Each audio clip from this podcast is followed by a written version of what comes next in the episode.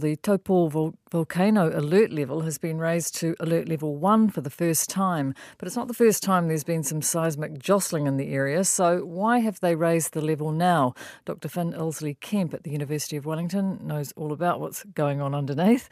Kia ora, Finn. Evening, Karen. What is alert level 1? Is it at the bottom of the scale or the top? So it's the bottom of the scale. Um, well, zero is the bottom, which means there's uh, no um, elevated activity, and one is just a minor unrest. So it's just the, the first step on that scale. And how far does it go? So it goes to five. Um, so uh, level one is minor unrest, and level two is um, what's termed major unrest, and then above that are um, different levels of eruption. So three would be a minor eruption, and, and increasing in size beyond that. And what was the reason for raising the alert level? Yeah, so it's an interesting one. And, and so the, the alert level is set by GNS, the volcano monitoring group there. And um, as they said in their statements today, um, the, the, main reason is that we've been seeing elevated earthquake activity at Taupo since about May this year. Um, and combined with that, we've been able to detect um, ground deformations. This is literally the ground inflating at Taupo. And so those two things in conjunction are telling us that the volcano is a little bit more active than it normally is. And um, that's the reason that they've raised the alert level today. It's, some, it's something called a caldera volcano. What is that? Yeah, so Taupo is one of two active caldera volcanoes we have in New Zealand.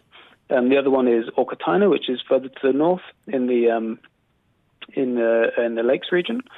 Um, and a caldera volcano is very different to um, what we typically think of, something like Ruapehu or Ngauruhoe. And um, these volcanoes are um, formed from very large eruptions. So the the um, eruption that formed Lake Taupo happened about 25,000 years ago, and it was so large that it emptied. You can literally think of it as emptying out the ground underneath the surface, and then the ground then collapses in to fill that void that's left behind.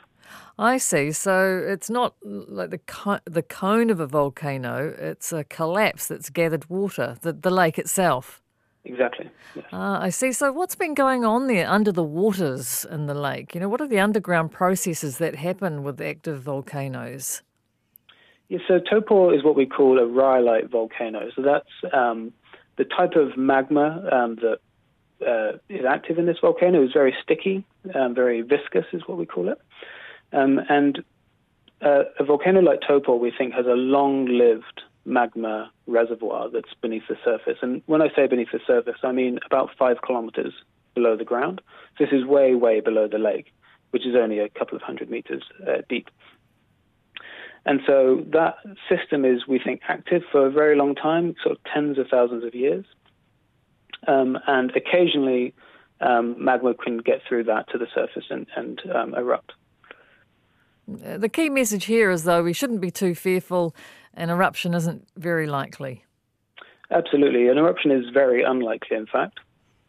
The um, overwhelmingly most likely thing to happen next is that either this unrest will carry on for a couple of months with some maybe some more earthquakes, and that's something people should be mindful of, um, and then it will just die down back to um, background activity. And this is what we've seen um, often. Um, and the, the, main reason that the alert level has been raised today, as opposed to um, past instances when similar activity has been happening, is that firstly, we have a much better understanding of Taupo as a volcano, and particularly these types of um, unrest activity.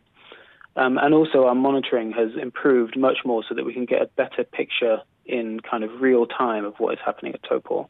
Whereas in the past, that information would have only been available um, after the event. Good to hear. Thank you very much, Finn. Thank you. That's Dr. Finn Illsley Kemp from the University of Wellington.